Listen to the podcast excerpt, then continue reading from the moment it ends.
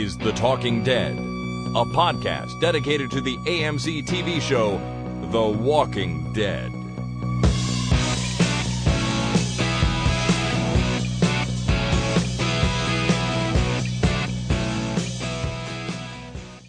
Hi, everybody. My name is Chris, And my name is Jason. and this is The Talking Dead number 159 for Wednesday, April the 9th, 2014.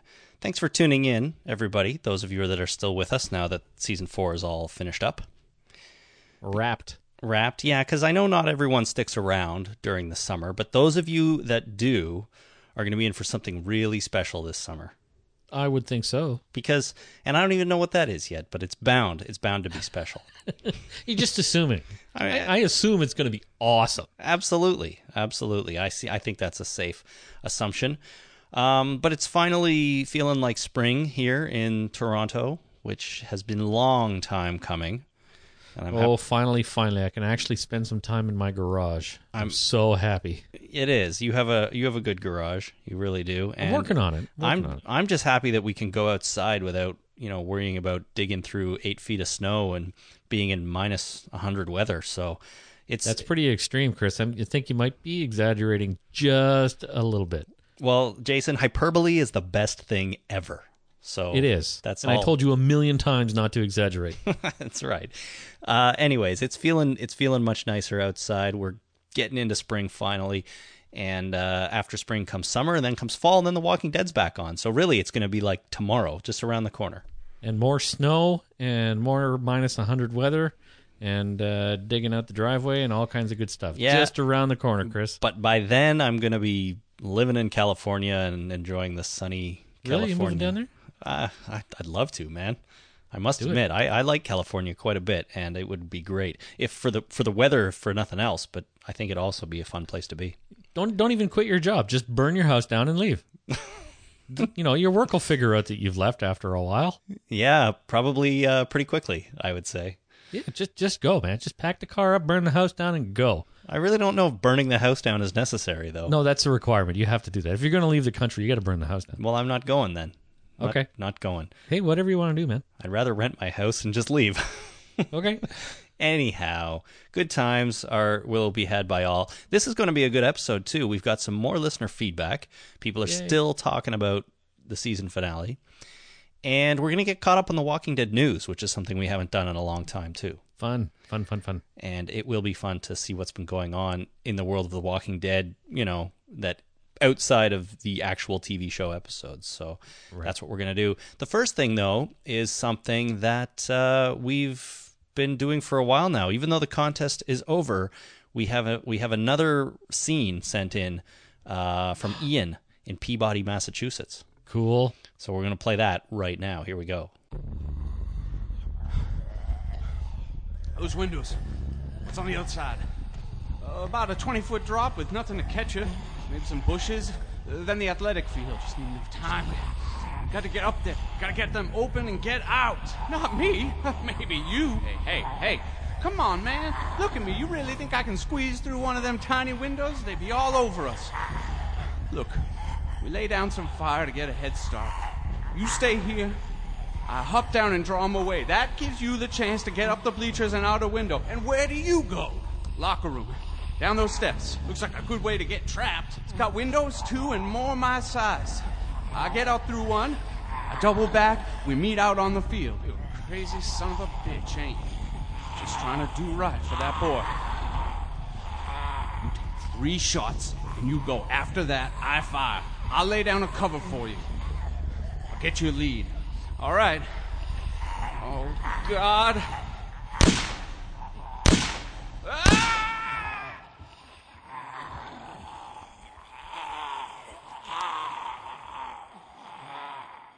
How about those zombie noises? Gunshots. That's exciting. Yeah, Sound effects, everything. actual gunshots, actual zombie noises. So that was Shane and Otis in the uh, high school trying to get supplies after Carl was shot in season two. Yep. Of course, right before Shane took out Otis so he could save himself. We we sh- we could have had more Otis in the show. I could have uh, you know I could have spent a couple of seasons with Otis and be you know much enjoyed. Oh, I agree. It's uh, you know I I I enjoyed the storyline that we did get with Otis. Yeah. And that scene in particular that Ian just uh, recorded, you know, was was really good. But you're right. I would I would have liked to have seen Otis last a little bit longer. You know, maybe they could have drawn it out a bit more. But that was awesome. Keep sending in those uh, those scenes. That's uh, that's good fun stuff. It's very good. I'm I'm hoping to have one every, every podcast. You know, we've got some more still from the contest, and if you want to record, keep recording them. Everybody, please do. I am going to string them all together and release all of the uh, uh, release them as as basically a podcast, commentary free. Just put them all out there so you can hear them. I'll probably do that over the next couple of weeks, so uh, you'll Cool. you'll have that pretty soon. All right, Jason, I want to talk about Facebook for a second, Oh, okay. if we can. About Facebook in general or our Facebook page on Facebook? Well, let's talk about our Facebook page, but if you have any thoughts on Facebook in general, feel free to share them. Okay. But the reason I want to bring it up is that we are currently sitting at a little over 45,000 likes on our Facebook Holy page. cannolis! It was like 32 like yesterday. I know. It's the increase lately has been absolutely overwhelming. It's just been really really incredible with how fast that's been growing. That's fantastic. And, you know, I'm feeling like I should get as much sort of podcast content up there on Facebook as I can just to, well, partly to, to take advantage of all these people that are liking us on Facebook, but also just uh, because that seems to be where the party is at, right? well, that actually makes me want to go on to Facebook and uh, see what's going on there. You should, man. You should. I posted the the Stookie Monster we got from a listener on there. Pe- Cool. people seem to like that. Other stuff too. Now, so over forty five thousand as of right now. I expect it to slow down in the coming weeks and over the summer because you know we probably won't be podcasting quite as much. Although I must say, over this summer, I'd like to try and keep as as regular a schedule as we can. Um, but I do expect it to slow down a bit. But I feel like we're, you know, we're really likely to hit fifty thousand pretty soon That'd be cool. if it keeps up. Fifty thousand. Like, can you do you remember when we were at five hundred Yes. and we were I, like, I remember uh, us being in uh, New York for the New York Comic Con, and it got over just over a thousand, and we were super happy. did that happen when we were in New York? I think so. It was right around the the premiere, Yeah, and it was just it was like, oh my god, a thousand, and then it was twelve hundred, and oh my god, I know. I still exciting. And now it's it's it's what what did, I can't even believe the number. 50 believe it. I have to keep grand. Checking it. fifty thousand. So, um, we're we're getting never, there. I, I don't think I've ever had fifty thousand of anything at any one time, any time in my life. Well, now you do. Well, except for you know maybe rice. If I, I might have fifty thousand grains of rice in my pantry. How about- maybe? How about uh, grains of sand in a bucket? Yeah, well, yeah, that kind of thing. But actual, you know, things that are important, you know, uh, individually, such as likes on Facebook. such as likes on Facebook or you know, dollars would be nice. all at once fifty thousand dollars all at once in your pocket, in my pocket. and you could go out and buy whatever you wanted. It'd be a big pocket. Yeah, probably, especially if it was loonies and toonies. Oh my god. Anyways, so what do you think, man? Should we do something special for fifty thousand likes? Yeah, like what? You got something in mind? No, I'm, I'm asking you. Uh, You know, I don't know. I'm not sure what we, we can do really, but uh, I'm I'm just I'm just excited that it's that it's getting there. Now, I will be completely honest with everyone. I'd like to just break it down for a second and be honest. I understand, and you may not have realized this, but I understand that at least some of those likes, possibly many of them, are because people go looking for AMC's Talking Dead show. They find our page and they like it, thinking that they are liking AMC. Now, I don't know why, I don't know if that happens a lot or a little or whatever, but it must happen a little bit. And I'm not sure how, you know, you could mistake us for them since the AMC logo is nowhere on our stuff and things like that. But I'm sure it happens. And I'm totally aware that probably some of those likes aren't really for us. Right. But I got to think that, you know, at least a good portion of them are. And I'll take it. I'll take it. And frankly, I'll take it. Exactly Yeah. it's it's just one of those things. We didn't do anything to deceive people. We didn't do anything to entice them to come to our page instead of AMC's. I think I've always been pretty open about the fact that we have nothing to do with them. Right. And since you know, since we've been around a lot longer than they have, again, I'll take it. And hopefully, some of those people have come and have started listening and have enjoyed what they've heard. So, Well, I'll tell you what. When we hit 50,000 likes on our Facebook page, I will post something. oh, there we go. I will actually go on to Facebook, sign in, find the page, which I assume is fairly easy, and I will post something. yeah, I only say it at the end of every podcast. So, uh, you should be able to find it. You can post something. That'll be exciting, man. You can actually have an interaction with our fans on Facebook. An interrogatory. Ooh, see? That's that's exciting right there. I'll use that word. Anyways, I just wanted to bring that up. Thank you so much to everyone who goes to our Facebook page, which is facebook.com slash the talking dead. And, uh, you know, AMC's show, I think, has well over a million likes, so I really don't feel too bad, Yeah. you know? Uh, anyways, thanks to everyone who goes there and participates, and it's uh, it's really really fun. And if we hit fifty thousand, Jason's gonna join the conversation too. That'll be exciting. You'll text me, right? Yeah, I'll let you know. like Don't you'll let me know somehow. I'll let you know. All right. Definitely you. let you know. All right, Jason, let's move into another round of this. Listener feedback. All righty, me first, I take it, eh? All right, this email comes from Chris in Huntsville. He says, I think we are missing a key component of the Terminus meal plan Mary. Every time we see her, she is working the grill, and that is a lot of meat going to waste to have her cooking all day just in case company shows up. My bet is that they drug the food, and once their dinner guests pass out, they move them to the train cars. This is probably also how they get one out of the train car when it's time to restock the pantry. Just knock the group out and shop at your leisure. After starving for a few days, even potentially drugged meat will start to look good. Right. Because, as we've seen, when Glenn and Maggie and the gang showed up, there was meat cooking already. So it's not like they said, Here, have a seat, I'll cook something up for you. It was already going. Right. When Rick and everybody showed up just before all hell broke broke loose, there was already meat cooking on that grill. So they're clearly cooking constantly. How many people were in the uh, the cafe? I assume that that's a cafe because there was tables and such, and there was, so there was you know there was a smattering of people, maybe five or six people there Where you mean like out by the grill?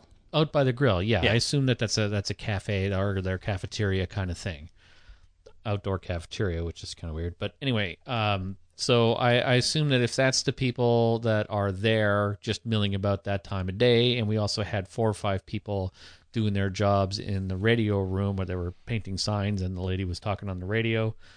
Um, so at the people we've seen, eh, you know, numbers about 15 or 20 at the max. And if you assume that that's about a third of the people, so, you know, 30 people, um, I'm just wondering, you know, you pretty much have to have, and working in shifts, you pretty much have to have the grill on a lot of the time.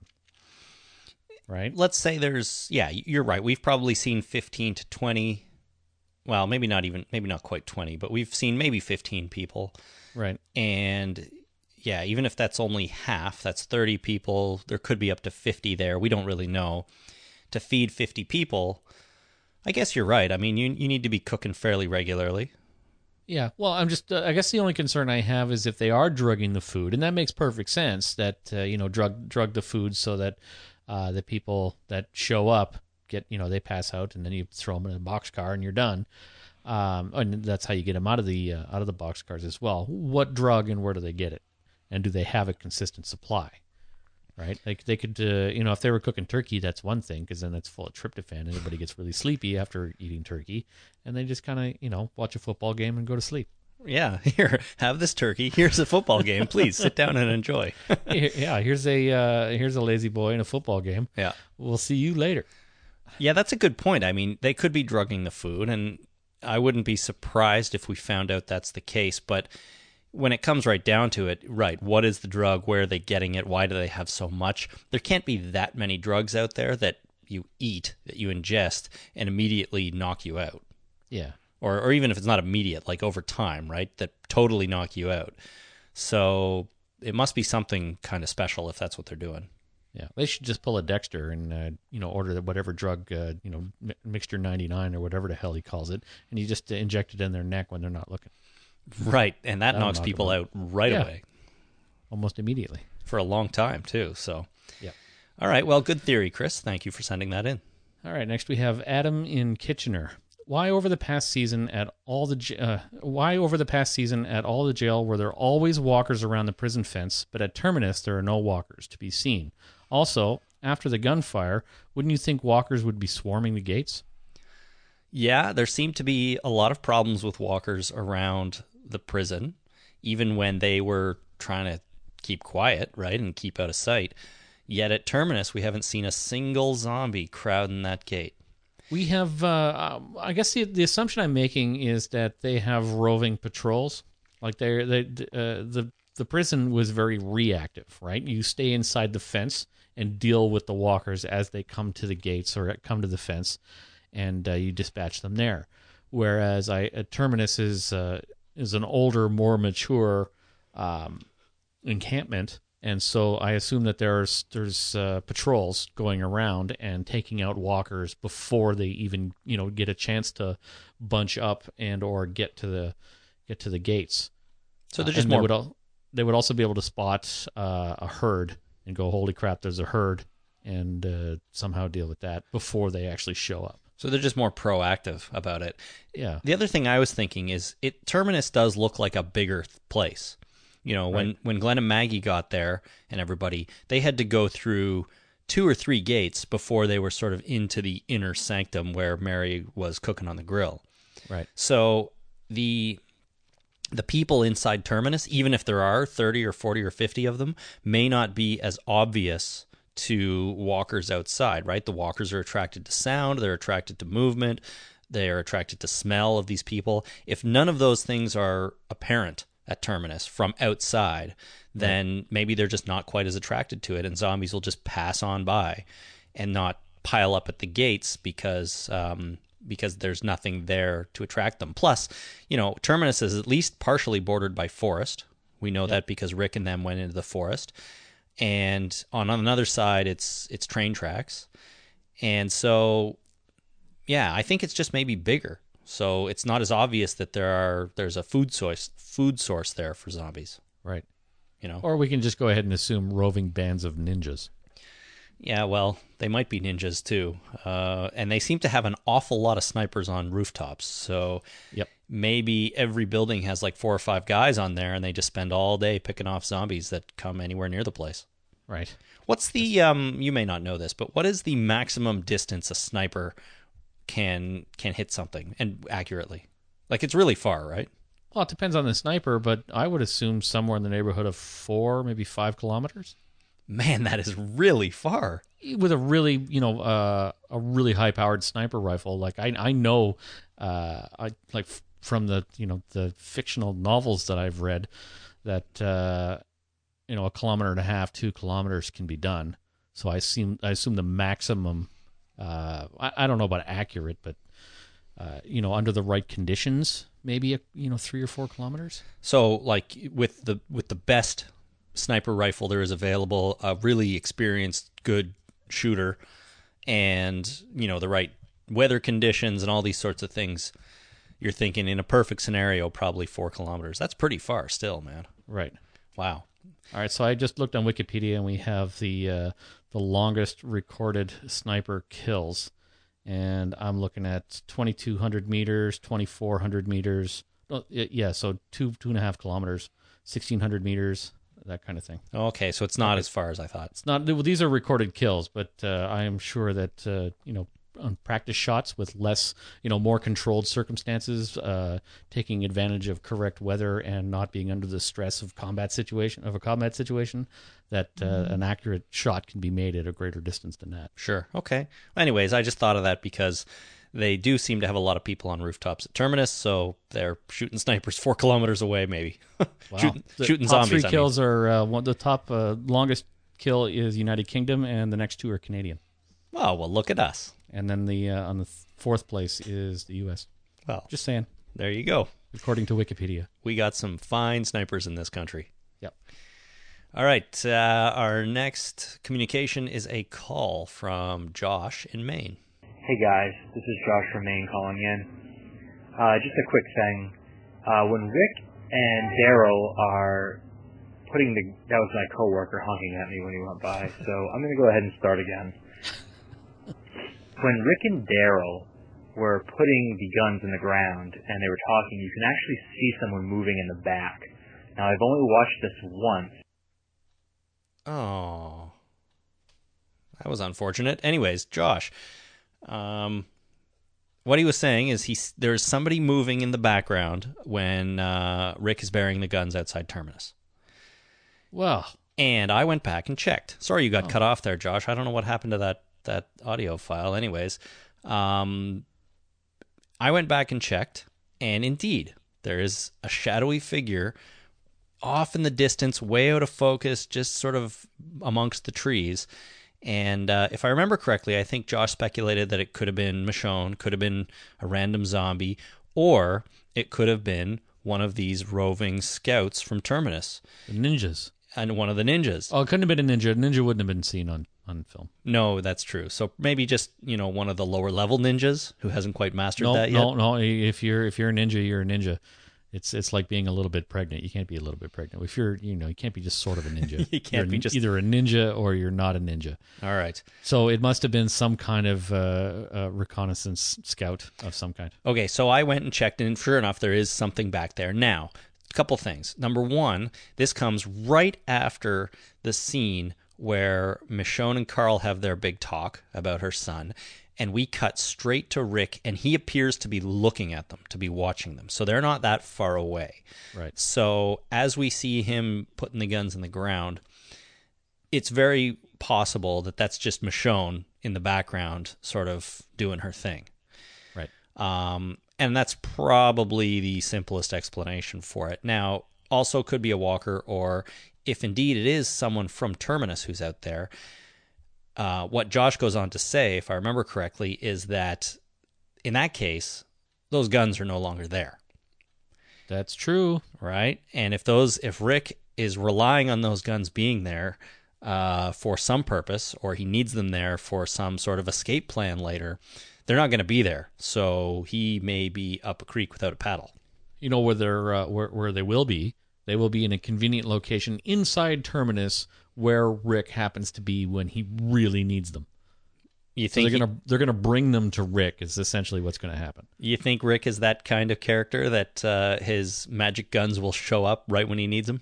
Well, he put his big gun in uh, inside that stash. So yeah, he has to get it back. It's not. It can't be gone. No, you're absolutely right. It cannot be gone. It's like Daryl's crossbow. Yeah, it's Daryl's crossbow. Daryl Daryl could fall down a cliff, or uh, you know, fall into a river. The river goes off uh, a waterfall. He falls down, lands on a plane. The plane flies away, takes him to Australia, throws him in the middle of the outback. He'll roll around, and a kangaroo will bring him his his crossbow. It is a part of him. It is part Yes. of his character. He is not Daryl Dixon without that crossbow. It's Indiana Jones's hat. You're absolutely right. So Rick's python is the same thing. He's not Rick without that python. Well, he, he well he kind of is Rick without that python, but uh, he will always get it back. He's he's got to get it back. All right. So we're not too worried. The guns may or may not be gone, but it doesn't matter. Right? Yeah. If they're if they're still there, that's where they they will be when Rick needs them. If they're not there, whoever takes them is going to bring them to where Rick will get them when he needs them. Where he will ultimately be. Right. All right, cool. Anyways, nonetheless, I did not notice that that figure was moving in the background. So, everybody, if you want to go check that out, let us know what you think. It's pretty blurry and it's way out of focus. So, it's, you know, you won't be able to tell who it is, but I think there's a few good theories there. And sorry, Josh, again, for cutting you off. I don't know what happened. Uh, I'll do better next time. Okay, you better. So next we have uh, Preston in Dallas, Texas. I think the reason that they search people coming into Terminus is not for weapons, but for communication devices. The Terminus people have obviously put a lot of time and effort to spread their propaganda. If word got out that they're uh, of their true nature, it could lead to their downfall. They're they're spreading signs. They are sending a radio message. If someone has a cell phone in there, Right. Or, Or- a two-way pager. a walkie-talkie of some kind, it's like you know you might not want to come here. So Right. And nowadays, two-way radios uh, they have a you know quite a range of like 50 kilometers on a good day, kind of thing. oh really? Yeah. That's pretty good. It is pretty good. What's the maximum distance a two-way race? Well, the ones I have uh, that my wife and I bought for uh, for kayaking are, have a, a reported range of 56 kilometers, That's really far. and and that's in uh, you know ideal circumstances. Uh, and uh, she was at home, and I went to Home Depot, and uh, it was choppy, but I could understand her, and she could understand me. Oh, really? That's Yeah. cool. How far away is Home Depot? Uh, it's through town about maybe five kilometers, maybe three kilometers, three and a half. And clearly no line of sight or anything like that. no so- line of sight, lots of buildings, lots of trees, and Home Depot. Why didn't you just? Was this just a test you did? You didn't want to use your phone? Uh, Okay, Here, here, take this. I'm bringing. I'm got to go to Home Depot. I'm taking this one with me. Let's find out if they work. That's cool. I'm gonna get some for my kids so that they can walkie-talkie with their friends like a couple houses away. Oh yeah, Actually, I'm not sure I want them to be able to do that. why? hey, meet me outside. I've got some beer. Uh, when they're older, not Why right would now. your kids say that? They're they're only like- kids. I they mean, don't drink beer, do they? No. you, don't let them drink beer. No, they're seven and four, so no. But I'm talking about when they're older. Oh, I don't. do I don't want Do you my. let them bring you beer?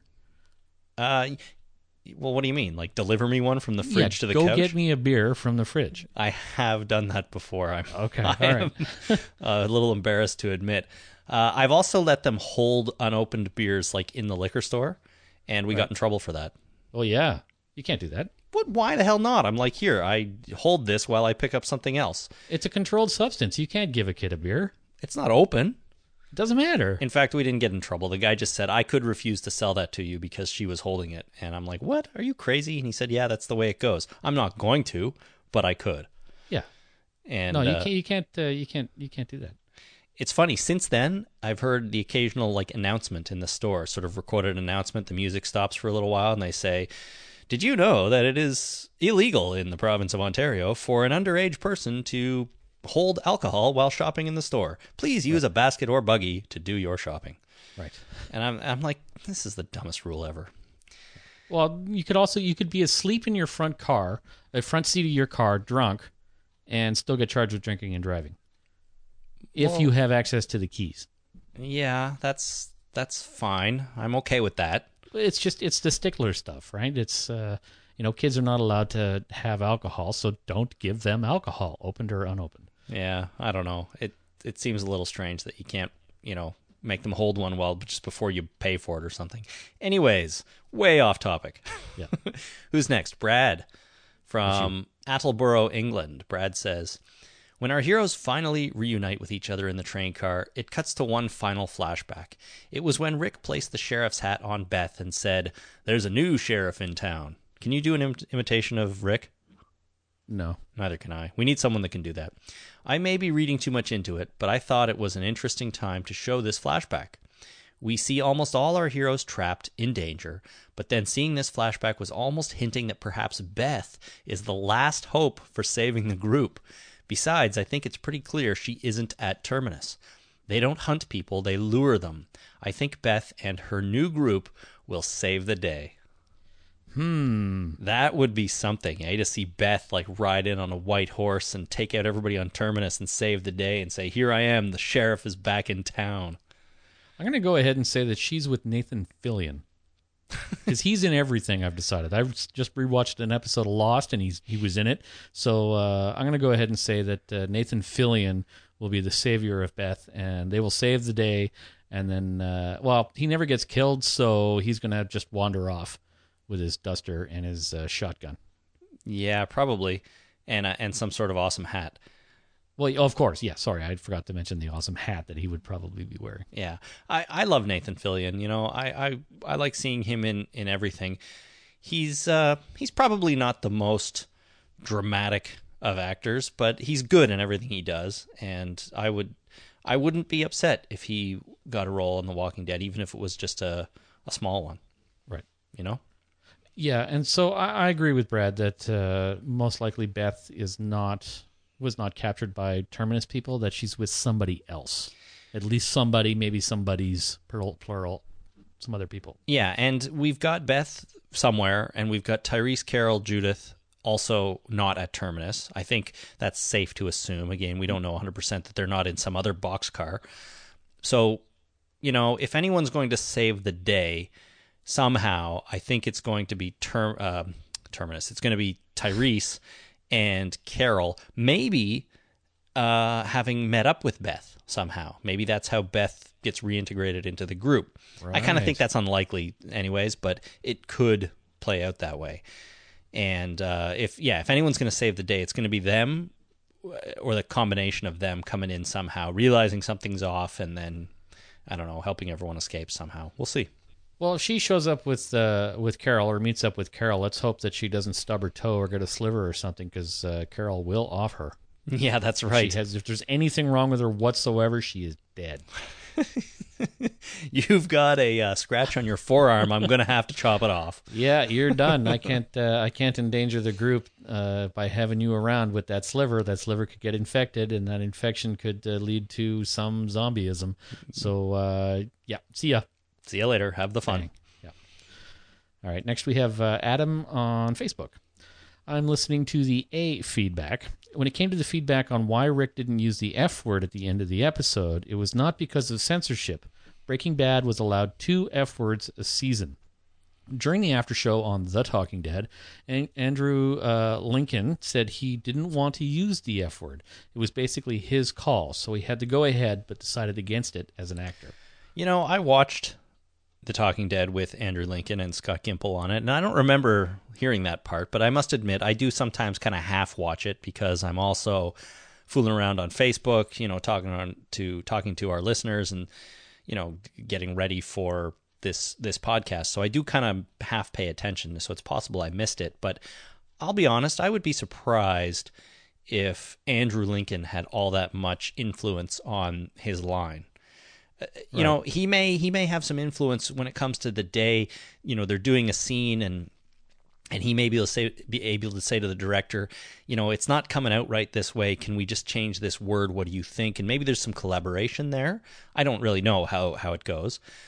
But i'd be surprised if that specific line he had any influence over whatsoever. That's a pretty big line, final line of the season, big cliffhanger. If he was like, you know, I don't want to say the F word, I'm pretty sure he wouldn't really be able to make that call. All right. So first of all, don't do that again. What the, And- the accent? I don't the know. impression. I don't know what kind of accent it was, but he's British, and I'm pretty sure that wasn't British. So Uh, yeah, I would. I mean, he may. Uh, the influence I think he would have over it is, uh, you know, suggesting alternate takes. So, can we try it again without the F word? Can we try it with the F word? And uh, you know, saying, yeah, like you said, I'm not feeling it with the F word. Can we try it without? It doesn't really feel comfortable to me for some reason. Uh, then they try it and they do like it better, and it ends up in the show. Yeah, I don't. I, I don't know. I, I don't know that he'd he'd be able to say I want to try different words. He might be able to be like, I didn't really like that one. Can I try saying it with this inflection instead? Can I change the emphasis a little bit? That kind of stuff. That's his job as an actor, right? Yeah, To well, it d- depends on the director too. Like the director may, you know, offer, uh, you know, offer the ability to, you know, ad lib whatever the hell you want. You know, Yeah, you're right. Um, but it may come down to the director, right? So you're right. It could. It's possible that he had some influence over it. I'm just saying, even in an episode where, or a situation where a director would be open to that kind of thing, I'd be surprised if this particular line, being the last one, being so important, and being like the the cliffhanger line for the whole season, I'd be surprised if he'd be able to say, "No, I don't like it. Let's do it a different way." You know, the whole episode was building towards this, and he's yes, he's Andrew Lincoln. He's the protagonist of this show, but he's not one of the writers, and he's not a director. So I don't know. Um, I had, uh, even though I loved this episode, I had some other issues with that final cup, uh, final line, final scene that uh, were bigger than not saying the f word. And uh, I, I don't know. I it had to do more with the line that came right before it. Do you remember what it was? no, So he says, "These fe- these people are going to feel pretty stupid," and then somebody says, "Why?" And he says, "When they find out that they're screwing with the wrong people." right. And I don't understand that that question. Like they're not going to feel stupid; they're going to feel dead. really. Right. I mean, there it it doesn't seem to to me. It I feel like it would have just worked a lot better. Is if even that beginning part wasn't there, and he just said, uh, you know, if he just really sold these people are screwing with the wrong people or this you know this group is screwing with the wrong people kind of thing he didn't need to say they're going to feel pretty stupid when they find out Well, maybe he's going to quiz them. well you know, he's going to he's going to you know pose questions to them, and they're not going to be able to answer them because Rick is just so much smarter than. And Eugene's there. Oh my God, yeah the mullet's there so Professor Mullet's there, and uh, he's just going to pose dumb questions, and nobody's going to get it right because they're all going to be about Star Trek. And who watches Star Trek? nobody can defeat the armored pierogi That's right. anyways, I just think that they're not going to feel stupid. No one would ever say they're going to feel pretty stupid. It's going to be like, you know, these people are going to wish they'd never met us because they're screwing with the wrong people. Like that kind of thing would have had even more impact. And it took a little bit away from that final scene from me, more so than the lack of the word fuck. Right. That's all I'm saying. Well, there you go. All right. Uh, is it my turn? Yep, Christian. Christian on the internet says, In general, I'm pretty pleased with the season and the tone it has set. I really enjoy most of the scenes they have pulled from the comic. The adaptation of Carl's near rape scene was pure class. I don't know if that'd be the best way to describe a rape, but anyways. he goes on, uh, overall, I'm pretty pleased with Gimple's work so far. If I could change something for the next season, then I would like the season to be more of one season instead of two separate halves or almost separate halves. Right. And I agree with that, but what could you do? I mean, this season to me felt like the first half was kind of like the the end of season 3 and the second half was when we started season 4 or even sort of got into the beginning of season 5 or the transition into season 5 and season 4 was this kind of like weird combination of those two things. Yeah. Well, I think that the trend in television is to have the two separated uh, nowadays, and you know, The Walking Dead has even taken it a step further, where they, where they have a you know kind of a mid-season finale, like it's a big deal, and then it stops, and then they get purposefully uh, knowing that it's coming back in uh, you know in February, whereas other shows just kind of show a bunch of episodes and then just casually start showing repeats for a while, and then it comes back with new shows, and it's very jarring and unnerving. Whereas at least with The Walking Dead, yes, it does separate it into two distinct halves, but at least we know about it and we expect it. but AMC, this is an AMC thing. I don't know. I like, you know, obviously Breaking Bad did this, Mad Men is doing this, and um, you know, do HBO shows do this? I don't think they do. Like, Sopranos did. Sopranos had a year and a half off between, like in the middle of the season. Just in their last season or Yeah, throughout the run. like. I, I I don't I forget where uh, you know if it was just the last season or the last two seasons, but they had a huge break in the middle, and even uh, uh, what's the name of that show where Cylon uh, Boomers of Cylon? Yeah, Battlestar Galactica. Battlestar Galactica, they did the same thing. Their final season had a huge break in it. You know, somebody wrote in and told me that they were upset that you spoiled that because they just started watching Battlestar and then you come along and say that. Oh come on! It's revealed in the second episode called Water. There's like there's the miniseries. There's 33, and then Water, and it's revealed there. I'm sorry. Someone wrote in and said it's too bad Jason ruined that for me. 2004.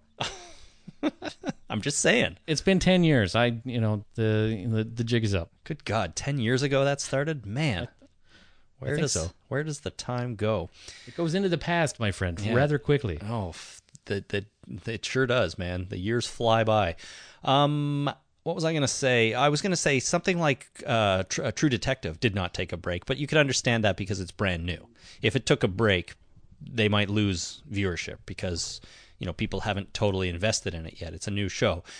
True Blood does that take a big break in the middle? I can't remember now. I don't know. I've mentally given up on that show. Really. There's only one more season. You can't give up on it now. You got to watch the final No, season. I'll keep watching it. That's uh, It's ridiculous, absolutely, and it's totally silly, but it's also fun. I think it's fun. yeah. Anyways, moving on. Moving on. Okay, so next we have uh, Tim in New Orleans. Uh, I think that the season five opener could begin with having some amount of time having passed. If I remember correctly, as Rick and the others were entering the train car, they looked on the ground and saw some kind of food boxes, maybe powdered milk. Uh, the Terminus folks seem to be feeding their people they put in the train car, I guess to fatten them up for dinner. Uh, if that's true, then some time could pass between the seasons with the group being fed and being uh, ignorant of why they are being held. Uh, this would give them some time to regroup, debrief uh, from the prison fall plan, and to give Carol and Tyrese time to get there. That's a pretty good concept, actually. That if there's going to be some time passed, maybe our characters never actually leave the damn train car box. Right. You know, maybe the time passed is two weeks. They've been in there that whole time. They're being fed. That place is just nasty at this point because you know what's been going on in there. Pooping. That's right. If they're in there for two weeks, God, I, Maybe they have a poop hole, and that the uh, terminus people are, you know, taking the poop bucket out to the woods to My throw it at the zombies. there's twelve people in there. It's no, like they oh, got to deal with the poop. You can't just let people poop in uh, in the train car. especially not if you're going to eat these people after. I mean, that's not going to be good. But I'm just thinking, like, there's 12 people in there. Somebody's like, "Oh, can everyone turn around again? I'm just going to go over to the corner. Uh, plug your ears, please." And oh, after a few weeks, you stop caring about that. really, Uh, I'm sure. that time you were stuck in a train car with 12 other people for three Well, that time I was in basic training when uh, they had a whole roll of to- row of toilets without any separation from them whatsoever. Seriously, Yeah, what is it? What is wrong with the universe? Don't people everywhere deserve a little bit of privacy? not not in the military. No, it's a it's a method of bonding.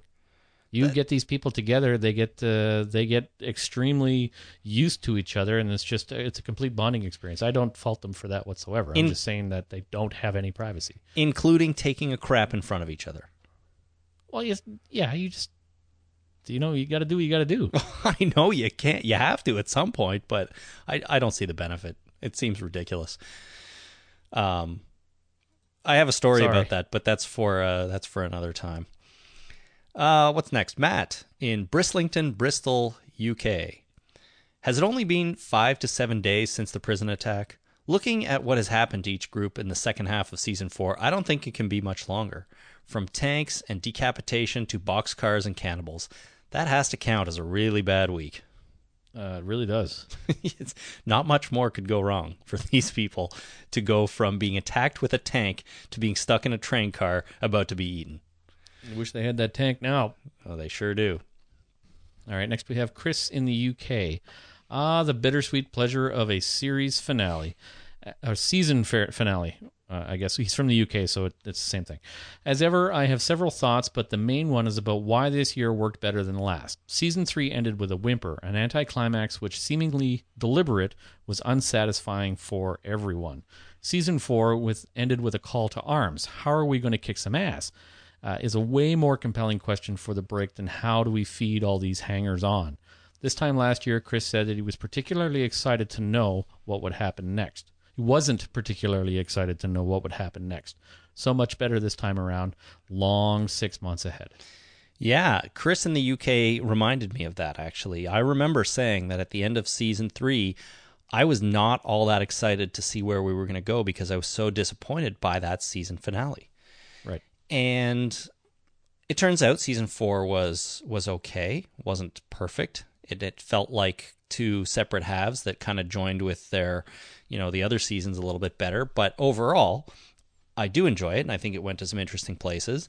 And this season finale is absolutely miles and eons better than season three.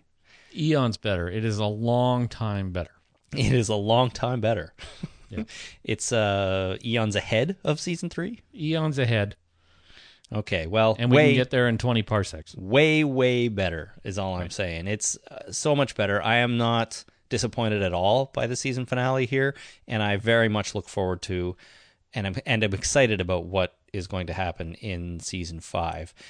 And you know, the nice thing is, I really don't know. I really can't predict how they're going to get out of this boxcar. Who's going to survive? Who's not? Who's going to continue to show up at Terminus? what's going to happen with Terminus, how long they're going to stay there, if they're just going to leave. You know, I don't know the answers to any of these questions, and I can't even really predict them. So that's what I like. That's how I want to go forward. And I'm very much more excited about season five than I was about season four at the end of season three. Cool. You know, I'm, any, I'm looking forward to it.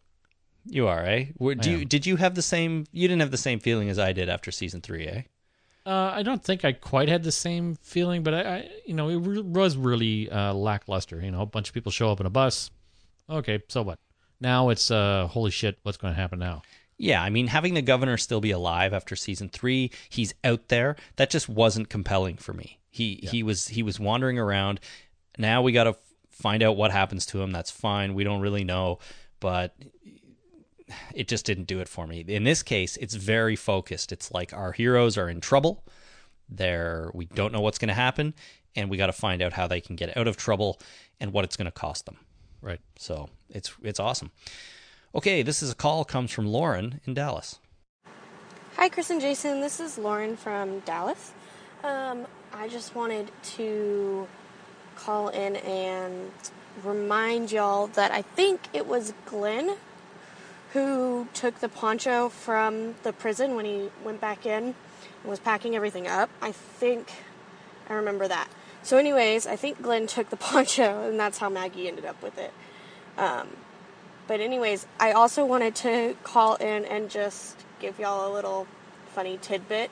Um, y'all had talked about the lady who was recording the message for Terminus and said that she probably did it so much that she said it in her sleep.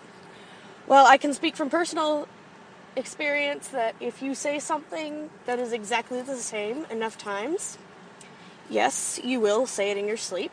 I have worked at a movie theater since I was 16, so almost six years now. And yeah, uh, I frequently will speak in my sleep and tell people which theater to go to and which way it is. And yeah, so I just thought I'd let y'all hear that little tidbit. And I'm excited to see what y'all do for the summer. Thanks for the podcast. It's great. Thanks, guys. Thank you, Lauren. So, uh, if you record the same radio message over and over again, Jason, you will say it in your sleep. Well, I think uh, it's very handy that Lauren says that in her, in her sleep because then people, you know, if she happens to fall asleep at work, she's all set. You know, Yeah. directing people to the right theater, all that kind of stuff.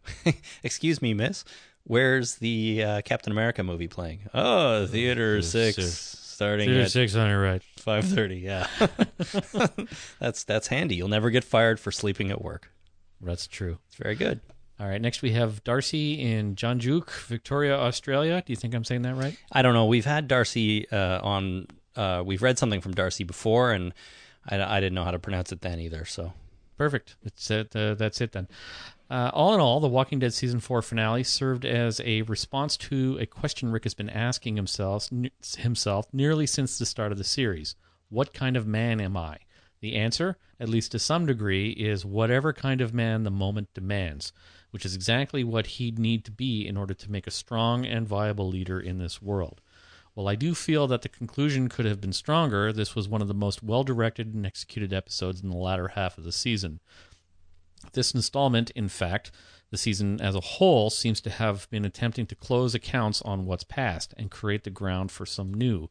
Uh, it's been imperfect and often uneven, but and yet there is something about this created universe that keeps us wanting more. Overall, I enjoyed the episode and look forward to what's what next year brings. Yeah, I wanted to give Darcy here more or less the last word in the feedback section, and because I think he summed it up really well. Season four was a bit of a transition, and I, we've I've already kind of talked about this, but it was a bit of a transition into something new. And uh, like I just finished saying, it's we don't know where it's going, and and I think that's a, a really good thing. You know, I I don't like to be able to predict it too much. It's good to have an idea because then you can sit back and be like, oh, I saw that coming, but they did it a little bit differently or whatever. Um, but I think the the show is stronger and better now than it was 12 months ago or even even before that in season 2 I would agree with that. and uh, I think we're looking good. Okay, uh, thank you everyone who wrote in. What we're gonna do now is read a couple more of uh, terminus names for people that that you guys sent in. Cool. Not all. Uh, just gonna read a few that I liked from certain people. And uh, did I send these to you, Jason? Yep. All right, so let's let's alternate. I'll I'll do the first one here. Kara on the internet.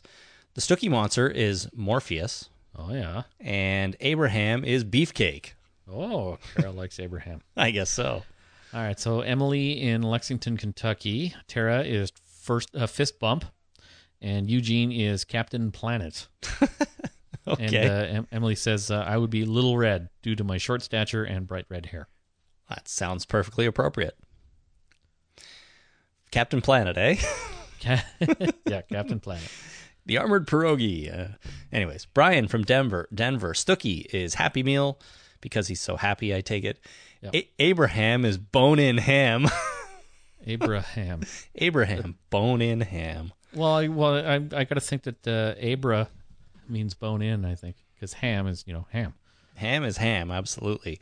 Abra. I'm gonna look at. Uh, Abra. That that sounds like arm. Maybe. I don't know. Anyways, that's good. Bone in ham. And Carol is M I L F O, also known as Milfo, which is a mother I'd like to feast on. perfect. What do you think of that one, Jason? I think that's good. All right. All right. Lastly, we have a call from Vicky in Jersey. Yes, we do. Hey everyone, this is Vicky from Jersey. Uh, these are the names that I came up with that the termites would have given our heroes, and I'm thinking it probably would have been early on in their capture, so that would explain some of the names. Okay, starting with Maggie and Glenn. Maggie would have been Poncharita, and Glenn, boyfriend.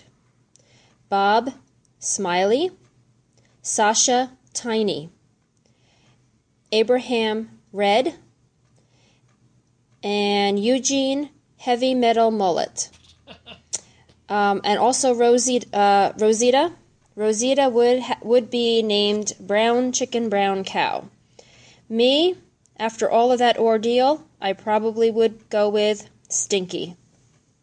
Okay, I'll talk to you all ar- later, and uh, thanks for having me on. All right, bye bye. Thanks, Vicky. Thank you. So, brown chicken, brown cow, Jason. Is this is this something you're familiar with? Because I had to look it up. No, I thought that was completely made up. I didn't have uh, any. It, it didn't spark any kind of memory or association in any way. What is it? Uh, no, I had to. Uh, it, to me, it sounded like something that you know meant something else, and so I went and looked it up, and it does in fact refer to something. And I'm just Is it gonna porn in music, music in, in a porn movie? Yeah. Chicka wow wow. exactly. Oh, really? Exa- I got that right. Exactly. Some people think that sounds like brown chicken, brown cow, and um, I I went looking for that and found a song on YouTube by a country artist. I don't remember his name right now. Called "Brown Chicken, Brown Cow." The video is hilarious. It involves puppets and farmers, and you need to go watch it right now. Well, we're podcasting right now, but uh, you know, immediately post podcast, I will uh, I'll Maybe- have a look. Maybe after. Yeah, it's uh, it it really is pretty pretty funny. And um, brown chicken, brown cow. There you That, go. that is funny. Yeah. My favorite country song name, by the way, is uh, it, or its song title is "If I Shot You When I Wanted to, I'd Be Out by Now." Oh my gosh, what's wrong with country music? N- nothing. That's not. that- That's not. Uh, you know, example of something that's wrong with country music. That's an example of awesome country music title. That is something that is really, really right with uh, country music. All right, so I looked up Abra for Abraham, Abraham. Yep. And an Abra is an actin binding Rho activating protein that is a protein in humans uh, is encased by the Abra gene. Okay, So that's the kind of ham that he is. he's a protein gene ham. Actin actin binding Rio a Rho activating protein. All right, nothing to do with bone in, eh? So yeah, uh, actin binding AB Rho activating RA Abraham. Interesting, Abraham. Okay, thank you, everyone. Is that it? Yeah, that's it for uh, feedback and names and everyone. Um, that was awesome. So overall, um, I think most people really, really enjoyed the season finale and season Yeah. four in general. Sounds like. Sounds like it. Yeah. All right, folks, we're going to take a quick break to uh, talk about Patreon a little bit. And when we come back, we will be doing the Walking Dead news. There's some interesting stuff to get caught up on there. So uh, stick around. We'll be right back after this quick break.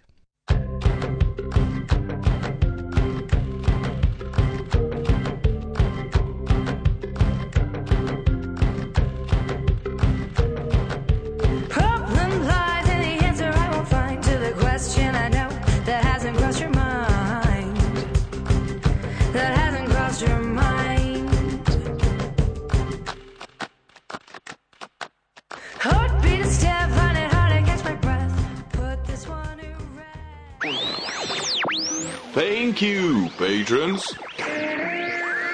That's right. As listener Rada said just there, thank you, patrons. Nice. uh, he he wanted to record a bumper for us for this thing, so uh, I'm happy to play that. We got some more people to thank who have gone over to patreon.com slash the talking dead, Jason. cool. And I would like to do that right now. At the silver level, we have James, we've got Don, we have Sean Naranjo Glowatsky. I'm sorry, Sean. We've got Jazreel Sup- Supatran, Suptran, and we have Austin. Austin. Austin. Yeah, Are you that one, pronouncing that one right? that one I'm pretty sure I have I have correct. Yeah. Uh, thank you to everyone who has pledged uh, a little bit of money there. At the gold level, we have Katie Stubbs, Michelle Peoples, Chuck from Planet Earth, and Anthony Stoops. Thanks to you guys as well for pledging a little bit of money towards the cause here.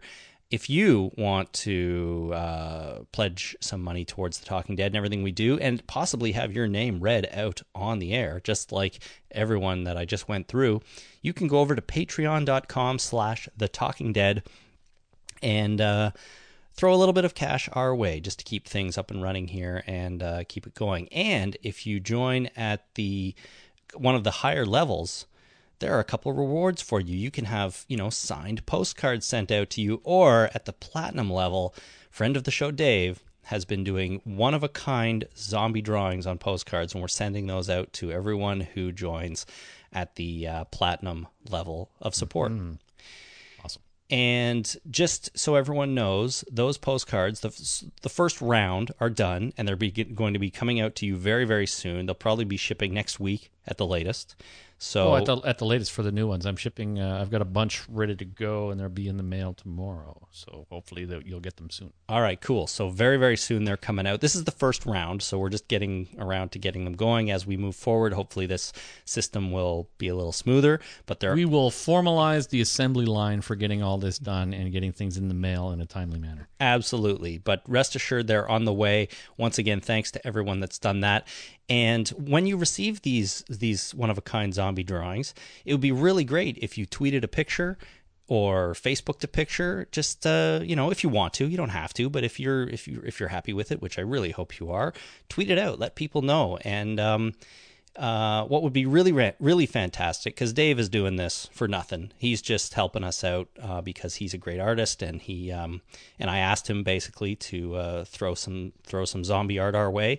It'd be really great if you tweeted out and you included at Renerd. That's his Twitter handle at R E N E R D on your tweet. Um, include at Talking Dead if you want to as well, but uh, it's all about Dave's art on these things. So get him out there, let your followers know, and um, I think that would be really awesome. Anyways, thanks everyone for supporting us on Patreon. If you want to do that too, you can go to patreon.com slash the talking dead, and uh, we really appreciate every little amount that you can pledge. Thank you very much.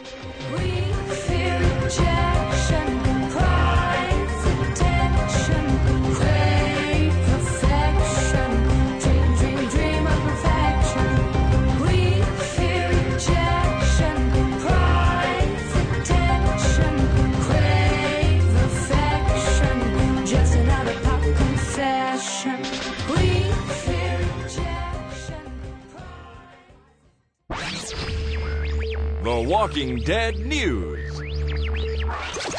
All right, Jason, it's time to do some Walking Dead news, my friend. Oh, it's been a while. It has been a while, and there's a few interesting things to talk about. So, the first one, we'll just ease in here. What do you say? Okay, we'll just slide right in. We'll just slide right back into the news and talk about the ratings a little bit for the Ooh, season the ratings. Cool. finale. So, episode 16. Uh, do you want to take a? You want to guess at how many viewers it had? 17 viewers. Mm, a little bit more. A little bit more. 19 viewers. No, closer to 15.7 million viewers. Holy crap. That's quite a few. Now, just to give you some additional statistics, that is a 17% increase over the previous episode, number 15. Nice. And that is 26% more than the season 3 finale. That's a quarter. Yeah, just, Just over. over. a quarter. I'm I'm doing I'm the, I'm right on the math on that, right? I believe you are. 26%, yeah. Yeah, that's awesome. That's amazing. And that makes it the second highest rated episode, I believe, of all time. uh, behind the season four premiere, which had 16.11 million. Cool. So going strong. I mean, there's not much more you can say about this. It's the highest rated show on TV or cable show, I guess, on TV, and it is just destroying the competition. Right. Destroying it. Absolutely destroying it. I, I just read a or heard a news article that uh, the season four premiere of Game of Thrones had a record breaking 6.6 million viewers. And this is what I'm talking about. Like, Yeah. Game of Thrones is a really popular show, a really good show, and people love it. People talk about it constantly. I have someone in my office who came up to me last week and said, Are you going to watch the premiere of Game of Thrones? And I said, No, because I'm still getting caught up. I still have to watch season three. And then Monday came around, uh, like the weekend went by, and she came over and said, Are you caught up yet? I'm like, geez, give me five minutes. It's 10 episodes. I can't watch 10 episodes in two days with kids and all that sort of thing. So people love Game of Thrones, and there were 6 million viewers as opposed to fi- almost 16 million for The Walking Dead. absolutely. Do you think it has anything to do with the accessibility of the show? Like, is is um is Game of Thrones just not as accessible to people because it's on HBO? Well, it, yeah, and I think that uh, there is a difference between the the two networks, right? We have uh, we have a broadcast network, and then we have the specialty channel HBO. Uh, so I, I think that really does have something to do with it. So if you if you try to um, adjust for that, you know, account for that, does six million viewers on HBO bring it up closer to like a 16 million for for Walking Dead, or can you not do that? Or are you trying to count like an HBO viewer as two people? Like, what are you trying to do here? If if if Game of Thrones was on AMC, oh, would- I see. If Would, you ported would- it over to Yeah. a broadcast network, would it get a lot more viewers? that's what I'm saying. Can you do Well, that? You're or is damn that right not you fair? would because there's like a lot of nudity in that show.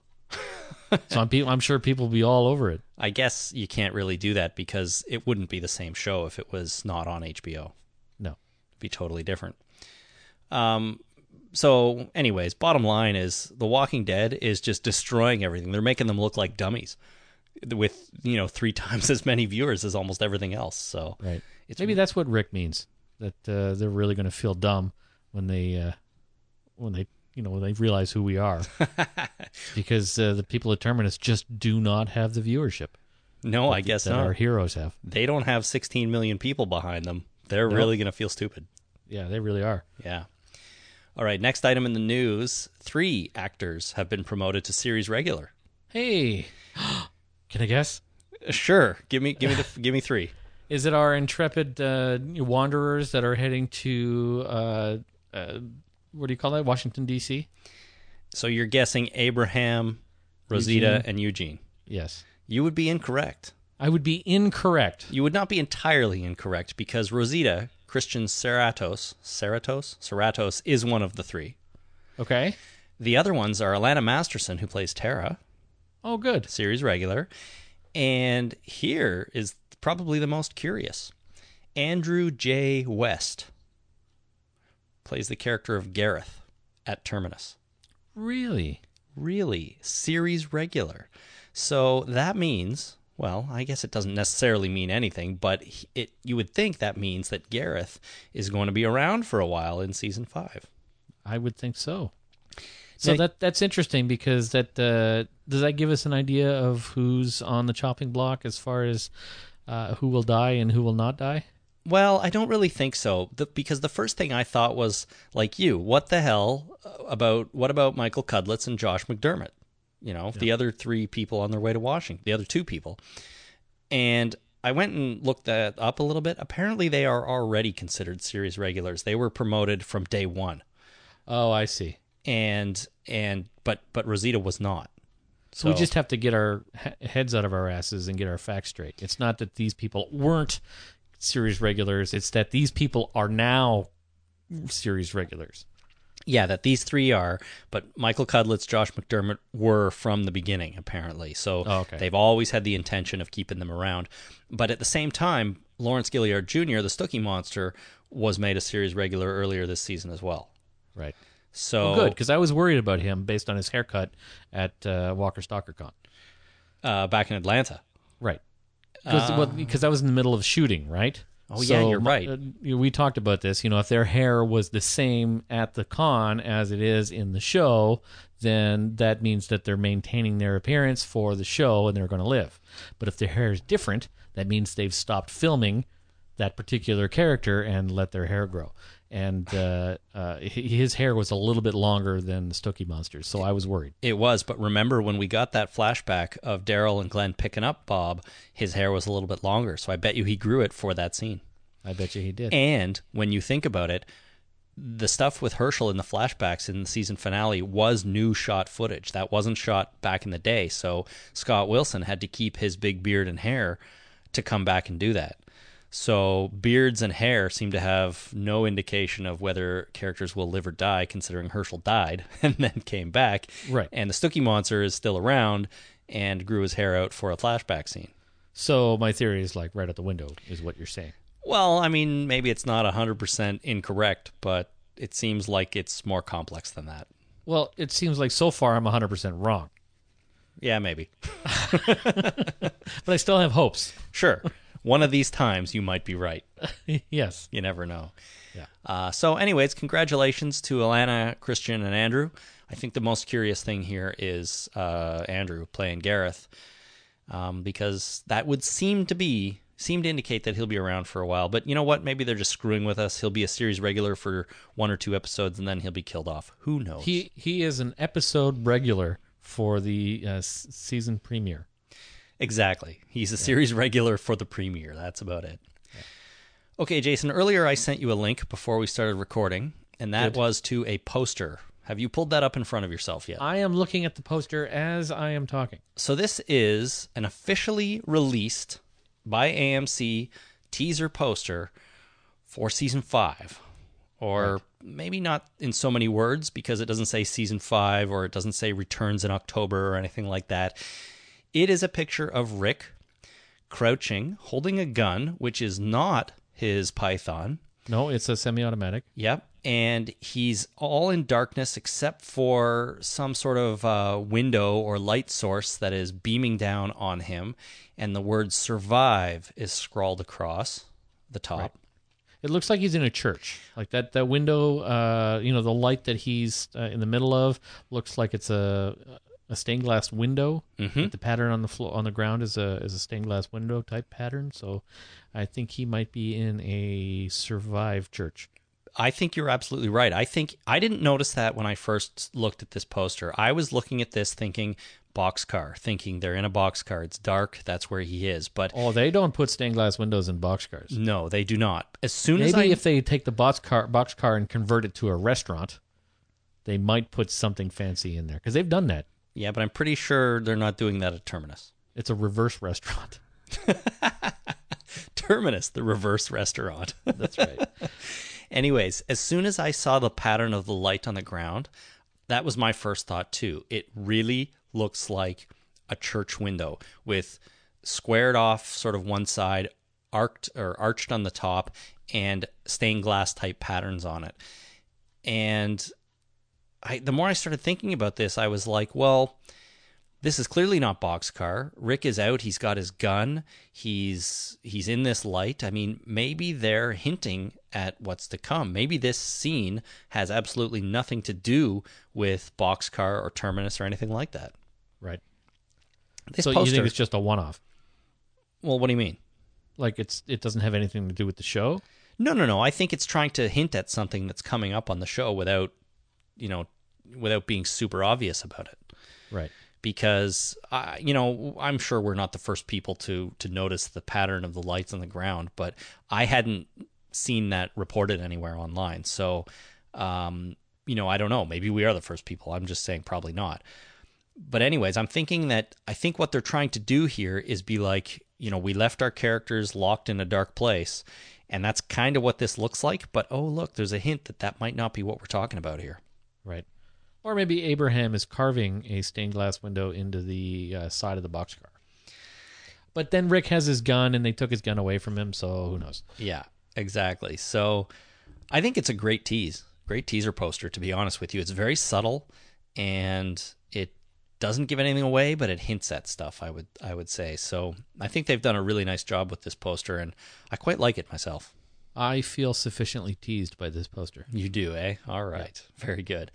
Uh, if you guys have any other thoughts about this poster, um, I might post it on our Facebook page later tonight. And uh, but if you have any thoughts, send us an email, give us a call. We would love to hear if there's something that you see in here that that we aren't, or that that teases even something else or anything more. Right. Okay, moving right along. You remember the um, the spin-off or companion show as they're calling it that's coming up for The Walking Dead? I do. We have a little bit of news around that. Not Okay. a great not a great deal. But they have announced an executive producer and co-writer for that new show. Oh. It is is one person filling both roles, Okay. not two people. Is it is it you? It is me. I'd just like to formally announce right now that I will be co-writing and executive producing the Walking Dead spin-off, The Walking Dead Las Vegas. No. Oh yeah, right. Yeah. Is it is it me? Because I've been volunteered for stuff before that I didn't really want to do or was really qualified for. No, I'm afraid it's not you either. It is Dave Erickson. Does that name ring good any name. ring any bells? Uh, I know a Marshall Eriksen. Well, I don't know him, and he's a fictional character, but uh, I don't think it's him. Dave Erickson, he is known for Sons of Anarchy. oh, He what was his role? Was he the show? He's not the showrunner. No, I'm not 100% sure. You could look that up while I'm talking, but he was involved in Sons of Anarchy. He also did some work on Low Winter Sun, another AMC show which is now canceled, Yep. and Defying Gravity, that uh, sci fi major network show, which I've never seen. So he's got some pedigree. He knows what he's doing. Everyone loves Sons of Anarchy, even though I've only seen a few episodes of it. Co-executive producer is what I've got. On Sons? Yeah. Okay, well, there he knows how to executive produce stuff. Then he probably did some writing on that show too. I don't know. Um, but Robert Kirkman had this to say. He said, "I have been a huge fan of Dave Erickson for many, many years. He was the best possible guy for the job, and I'm very excited about this idea of doing this companion show for The Walking Dead. Right. 'Cause Companion show. yeah, it's not a spin-off, it's a companion. Kirkman also said the new show will be unique, exciting, and standalone. It will involve different new angles and tell new kinds of stories. New kinds of stories. Exactly. Hmm. What does that mean? Does that mean anything More ninja heavy. well, it could be. Could be ninja heavy. Could this Walking Dead, this Walking Dead spin-off be less episodic? Could it be more individual mini stories? Like a like could every episode involve different characters? That's so tough to do. That's know. so tough to do. I know, but I'm saying if it's different kinds of stories, you know, there are only so many kinds of stories you can tell in the zombie apocalypse, at least from my closed-minded perspective. Right. And but if they did something where every episode was something different, something new, even different characters, different styles, that would be interesting. I got to admit. It's hard to keep somebody's interest uh, from week to week on that kind of thing. You're right. Like, if I miss an episode, so what? Because I'm not going to be missing anything per se. Uh, so I'll catch it up again in a couple of weeks, and then it'll still be a standalone episode. So you miss one here and there, who cares? Whereas something, if you have a, a serialized story that goes continues from week to week, you really need to tune in.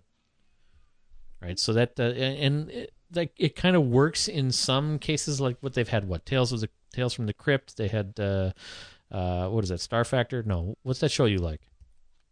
uh, I like lots of shows, Jason. Uh, it's an old Twilight the, Zone. The Twilight Zone. I love the Twilight Zone. Star Factor, as I call it, apparently. so the Twilight Zone. I mean, you can get away with that kind of stuff. Uh, in both of those are kind of a suspense horror kind of genres, right? So this, it, I suppose, it could work if done right, but it's, uh, in my opinion, it would be tough to do. It's pretty pretty difficult. Yeah, I, It'd I be cheap. You wouldn't have to pay regular actors. You just get yourself some. Uh, you know, you put out a casting call. You you pick five people and you go, "You're it. Let's film it." And we pay you scale. we all kind of know that AMC is you know known for their epic cheapness. Right. So maybe they would be on board with that kind of thing. And uh, in my opinion, The Twilight Zone did it wonderfully because I absolutely love that show. But things have changed since the late 50s, early 60s, and now. You don't say. They they definitely have, and we have a much more experienced TV viewing audience now than we did when TVs were first invented. so you're you're you're right. I mean, it's it would be tough to pull off, but if they did and they could and they did manage to pull it off in a really compelling way, I mean, how awesome would that be? You you truly wouldn't know what to expect each week. When Twilight Zone was popular, how many uh, how many TV stations were there? Oh, I don't know. Three. NBC, ABC, CBS. Twilight Zone was on CBS, so I know that's one of them. So you know, really, you had three channels, and uh, so every every week when you know you started flipping channels, that's why you watched it is because there was only three things on at any one time, and if it was opposite something that was uh, that they threw up there because uh, NBC and ABC knew that the Twilight Zone was on, so why bother competing with that? So they'd throw up, uh, you know, Jim Dandy's Juggling Hour, and you know that's good to watch for five minutes, but really it's kind of boring. So uh, you know you have the Twilight Zone, so that's that's you know that's why it's good and why people watched it because there was really nothing else on. But now you know how many channels do we have now, Many, many more Thousands? Yeah. Including other means of uh, downloading and viewing content like iTunes or Netflix and uh, all that kind of stuff. So it's really hard to compete in that kind of market with this kind of thing. So I have my doubts that it's this. and a million other distractions too. You know, the internet didn't exist back then, and I guess radio did, but there still. I mean, there's there's other things to do these days. Well, in the 50s, they had the advantage of uh, pe- people wanting to go outside. That just doesn't happen anymore. Yeah, that yeah. Who who who wants that? Um, it, it- I could easily argue though that the Twilight Zone was a very very good show, and it's not. It wasn't popular just because it was the only thing on. Oh, sure, use that. I You know, logic and you know I've watched a few episodes. You know I've watched the episode where uh, William Shatner was on it. yeah, that's not even one of the best ones. There I was mean, another one where a guy ran into a mirror. I forget what that one was. Uh, well, there are five seasons worth, so yeah, Yeah. there's there's a whole bunch. I I've seen them all, and uh, I love it, absolutely love it. Anyways, I just think if the, the Walking Dead spinoff is new kinds of stories, that's I- know it could mean anything, but I'm going to speculate that maybe they're going to go for for Zombie cam? something something something what? Shamble Cam. Yeah, it's all from the perspective of the zombies. That'll be stimulating. It's going to be a mockumentary, like Maybe- the Trailer Park Boys. Maybe it'll be documentary style. It'll be handheld camera style. Maybe it'll be like found footage type recounting of the zombie apocalypse. Oh God, I would hate that. but maybe, Yeah, could be. maybe it would. Uh, okay, two quick more news items here. The first one is AMC has partnered with a company called Next Games for a Walking Dead mobile game. Okay. So if you're into playing uh, games on your phone, you'll be able to do that in a Walking Dead game soon. It will launch around the time that season five does. Oh, which- that's a surprise. It's weird be- that would they would coordinate that uh, that kind of thing. I know, isn't that strange? It's totally Yeah. bizarre. and Deadline uh, from Deadline.com, they said our take on the undead survival franchise will match the against all odds action and moment to moment tension of the TV series. We want to find that sweet spot where gameplay and narrative inform and reinforce one another, said Teemu Huuhtanen, uh, the CEO of Next Games. Yeah, marketing mumbo jumbo, blah blah blah, marketing, marketing, marketing, bullshit, bullshit. You know, end quote. Buy our game. Buy our game. Yeah. Um, but you know what? Whatever. I'm willing to give anything a chance, except if it's a Facebook game, because I never really gave that a chance. well, yeah. If it's a Facebook game, I won't even hear about it because I've never actually, uh, in any way, I don't even know if you can. I don't know how this would work, but apparently there's uh, some kind of uh, API that you can have custom games and stuff. Do you have to install these things? Uh, I don't even know how they work. No, Facebook. what for Facebook? This is a Yeah. whole other conversation, man. But yes, you can have games in applications on Facebook, and uh, you can play them. I've tried the the Walking Dead Facebook game, and Do you have to like download them, or do, what do you do? no, you, just play it enable in, them. You play it in your browser. Yeah, you authorize the game, and that's it. And um, Oh, you see, and it's, know this stuff. It's basically a web-based game that runs inside Facebook. So, okay, one more item here, and this is maybe the biggest one of the bunch, Jason. Okay, The Walking I am paying attention. Very good. The Walking Dead has been syndicated. Syndicated. That's right. It has been purchased by My Network TV, which is owned by Fox, so it's not that far out of the family. Uh, Fox International is the one that distributes The Walking Dead around the world. But My Network TV has got exclusive broadcast broadcast rights to re-air The Walking Dead. Cool. Now, here's the funny thing. According to Entertainment Weekly, uh, MyNet reaches 97% of the United States, even though I've never heard of it. Have you ever heard of it? No. Nope, neither have I. 97% though, that's a pretty big audience. And currently, they mostly run reruns of things like Monk, House, Bones, and Law and Order. So oh well, I would watch some of that. major network shows. Their plan is to run two episodes of The Walking Dead a week, back to back on one night a week. And now I'm going to get to the funny thing. Okay. It will be edited for content. What kind of? uh, okay. So well, there's some pretty gory stuff. Yes, so what do you think they're going to do? They're just going to cut that out altogether, or do you think that they'll put, uh, you know, uh, like they do with nudity sometimes, they draw on fake uh, undergarments? Well, I don't really know. The, the idea is they're going to edit it to maintain a TV 14 rating. If you recall, The Walking Dead originally was rated TV 14, but then um, some parents' television council group got involved and put pressure on them to change it because of the gore, and now the show is rated TV Which I think has actually been okay in the long run because they've they've been now able to put in the odd extra swear word and stuff like that.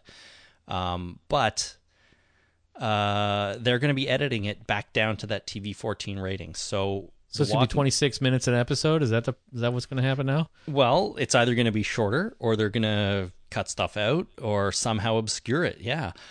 I think this is an interesting idea if even though I hate the sound of it. They're going to put black screen uh, on. Uh, put a, put up a black screen with a description of what's happening. I mean, can you imagine in the season finale that part where the guy is surrounded by zombies and then he gets his eyeball bit out, basically? Or, or you know, I mean, uh, that's going to be. What are they going to do? Just cut that out? Are they going to put a big fuzzed out section over that part of the screen? I mean, it's going to be stupid. They're going to replace all the zombies with kittens. It's a kitten apocalypse. Well, I mean, and that sh- guy will be tickled by a bunch of kittens and puppies instead of having his eyeball eaten. Oh, that's a show I might watch, but I don't want The Walking Dead turned into the you know the kitten apocalypse. Yeah. Um, Too many cats. Oh my god. the world has collapsed. they're everywhere. Fuzziness. In- Anyways, I I think this is an interesting experiment. What I, my question for you is: Do you think there is a giant, vast audience in the United States of people who have not watched The Walking Dead because it's too gory and will watch a toned down version, or or even if just people who've never heard of the show, let's say, which clearly there's not many of, but if they decide that they're going to watch it on, in syndication, do you think they're going to care at all that it's cut and edited, edited for content? Uh it's hard to say. I don't I don't know because uh, it depends on what the target audience of this this television channel is. Is the target audience uh, you know people that are uh, you know where all the TVs are are behind the cages or they can't turn the channel, uh, but you know they they pick a nice channel during the day and just leave it on there for a group of people to What, watch. Like TVs in prisons? Yeah, TV in prison or some kind of you know institutionalized uh, television show or television, uh, or you know people that are uh, you know some people are too lazy to get up and turn the channel, so they put it on something that uh, just plays reruns of shows you recognize. But uh, since The Walking Dead will be played at three o'clock in the afternoon now, because they didn't announce a time slot, just two episodes back to back sometime during the week. I think in, in the the evening the one day. day a week, yeah. but I don't know. Well, yeah, maybe it's during the day. Mm-hmm. You know, you could watch shows during the day. They put on Dallas at three o'clock in the afternoon, like reruns of Dallas. I'm Yeah. sure somebody does that. yep. Um, it's it's that edited for content thing. It's just it's you know why why would you pick this show up if you're going to have to edit it for content? It's you know part of the charm of the show is to have the content that's on the screen. Yeah, but I mean, when you think about it, why wouldn't someone want to buy this for syndication? It's the most watched show on TV. Anybody would want this show, but is it the most watched because you know because of things like the zombie gore? I mean, I'm, uh, there's a lot of things that go into making it popular, I'm sure, but one of those things, no doubt, is the fact that it's a zombie show, and on a zombie show, people get eaten by zombies sometimes and torn apart, and entrails are spewed all over the place. So I think this is going to appeal to people that don't really have any other concept of what The Walking Dead is Yeah. and have never heard of it or definitely never seen it. And now it's going to be on a channel they get because maybe they don't get AMC and they're going to be like, hey, great, I can watch The Walking Dead now. I wonder if my network TV has to make it known that this show has been edited or formatted to fit your screen or or formatted to fit your, you know, sensibilities.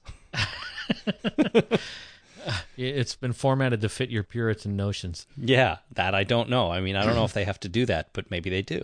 That's like putting showgirls in syndication or in editing for content. Like I've seen that where they they draw on a bathing suit onto the strippers, but why would you pick a show like Showgirls and then have to edit it for content? It's like, yeah. but why would you why would you pick that? This show is about strippers. Okay, this show is specifically about strippers. So why would you decide to use this show and then edit it for content? No, that makes no sense because you know you know what you're getting with that, and I guess with The Walking Dead you do too. But maybe the promise of 16 million viewers is too much to handle. Right. And the other thing is, my network TV is owned by Fox, so Fox International just sold it to their little brother and is like, "Here you go, you can have this because we want to keep it in the family." So maybe that was part of the reasoning too. Right. I don't know. That's like uh, buying the syndication rights for Deep Throat and then uh, editing it for content. So all you get is the story. right. Nobody really wants that. Have you ever tried watching it? Nope, never seen it. I couldn't get all the way through it. It was too funny and weird, and I just couldn't do it. I'm much more interested to see that Amanda Seyfried version of uh, uh, of that story. Oh, we oh, we watched that. That's what made us. Uh, we watched that movie, my wife and I, and that's what made us want to. It's like we should watch that Deep Throat movie. So I downloaded a copy of it. I got. I found it on like uh, some porn website. They had a full version of it. So we tried watching it. and It just uh, couldn't get through it. It was too weird. Of course, I just found it on some website. I didn't know. No, it was a porn website. It was, you know, they offered up free porn. They just had a complete unedited version of it, streamings and a download option. So I downloaded it. Hey, honey, come. Let's sit down. We'll watch a movie together tonight. Yeah, it was. It was too. Uh, it was. Yeah, it's just a weird movie. It's hard to get through. It was research. It wasn't research. I'm not Sorry. sugarcoating this in any way. I My know. wife and I downloaded porn just to watch it for interest's sake, and it was not that interesting. All right, I, I know. It's just fun to make fun of you. yeah, Anyways, I'm sorry. I'm sure you were watching it with the best of intentions that's right. For a laugh. for a laugh. And hey, it worked for me anyway. Um, okay, so if you want to watch The Walking Dead, it will be in syndication on my network TV sometime in the future. I don't know when it'll be starting, but be warned, it will be edited for content. It'll be TV 14. So I wonder if because the first couple seasons were TV 14, they won't have to edit those at all. Oh, they'll just re-air those. Just keep running those on syndication. There you go. That's what I'm thinking. Maybe they'll just that's it, and then they'll never get to season three and four because those are when it became TVMA, and they're like, uh, we can't we can't deal with that. Right. I don't know. Maybe they're gonna have. Do they have to? I don't know. Does the rating retroactively apply? So like season one, is it TV mature now? I don't know. I don't think so. Yeah, I I don't I don't think so either. But I think it's everything's rated once and then it's done and done. done and done. Okay. Well, that's it for the Walking Dead news, Jason. What did you think? How do you think that went for the first time in like almost I don't know eight months or whatever? I like the news. I like knowing what's going on out there with The Walking Dead, even if it's weird stuff like syndication and edited for content. Yeah, no, it's fun. It is good to pay attention to this sort of stuff. So that's going to wrap up our podcast for this week, everyone. The next one will most likely be all of the record your favorite scene entries. So keep an eye out for that. And then we will be recording our season four wrap up special, crossover special with Jason and Karen of the Walking Dead cast at the um, end of the month. So that will be fun as well, and that you'll see that on the feed uh, at some point at the be- very beginning of uh, May, I think. Keep keep your internet tuned. That's right. Keep your internet dial tuned to the Talking Dead podcast. That's right. How come that's never become a thing? Keep your internet dial tuned. Because that's just dumb. It's just dumb. Well, Yeah, go go doesn't make any figure. You don't tune in. It's not the internet's not broadcast to your house. Go figure. You heard it here first, and it's dumb. We thought of it, thought it was dumb, and dismissed it right away. Yeah, right away. All right, so that's that's what's going to happen over the next couple of weeks around here. After that, uh, we will have more podcasts coming up about video games and books and all sorts of good things like that, all relating to The Walking Dead. So uh, stay tuned. In the meantime, though, if you want to get in touch with us, you can give us a call on the zombie line, 1 483 ZOMB. That is 9662. Or even better, go to our website and click the send voicemail button, and you can use your microphone that's most likely built right into your computer to record a message and uh, email it straight to us. You can find us on Twitter at Talking Dead or on Facebook at facebook.com slash The Talking Dead, where most of the action happens, and we're approaching 50,000 likes, everyone. Tell your friends, get us to 50,000, and Jason has promised to post something. That Tell, should tell be your mom. Tell your mom because she's probably just joined Facebook, and uh, will need to like things. That's right. She'll need a few things to like, so why not start with us? Yeah. Why not? And Jason posting something, that's uh, special enough right there. I'm thinking of something right now to post. Well, I'm trying to think of something right now to post, but we'll see. All right. Well, you may have a, a few days yet, or maybe even more before we get to 50,000. So, uh, Jumped 25 since the beginning of this podcast. fuck, see what I mean? Oh, excuse me. See what I mean? It's, uh, it's just crazy time. We're not editing for content. No, we, we definitely don't. Uh, we don't edit for content or quality. you can you can also send This podcast has been formatted to fit your earphones. you can send email to talkingdeadpodcast at gmail.com. And once again, if you would like to support us on Patreon, visit patreon.com slash the talking dead. A big thank you to everyone who has already done that. And uh, you know you want to join that club. Yeah, you do. Uh, all right, everyone. Thanks uh, for tuning in. Until next time, my name is Chris. My name is Jason. Thanks for listening. Ciao.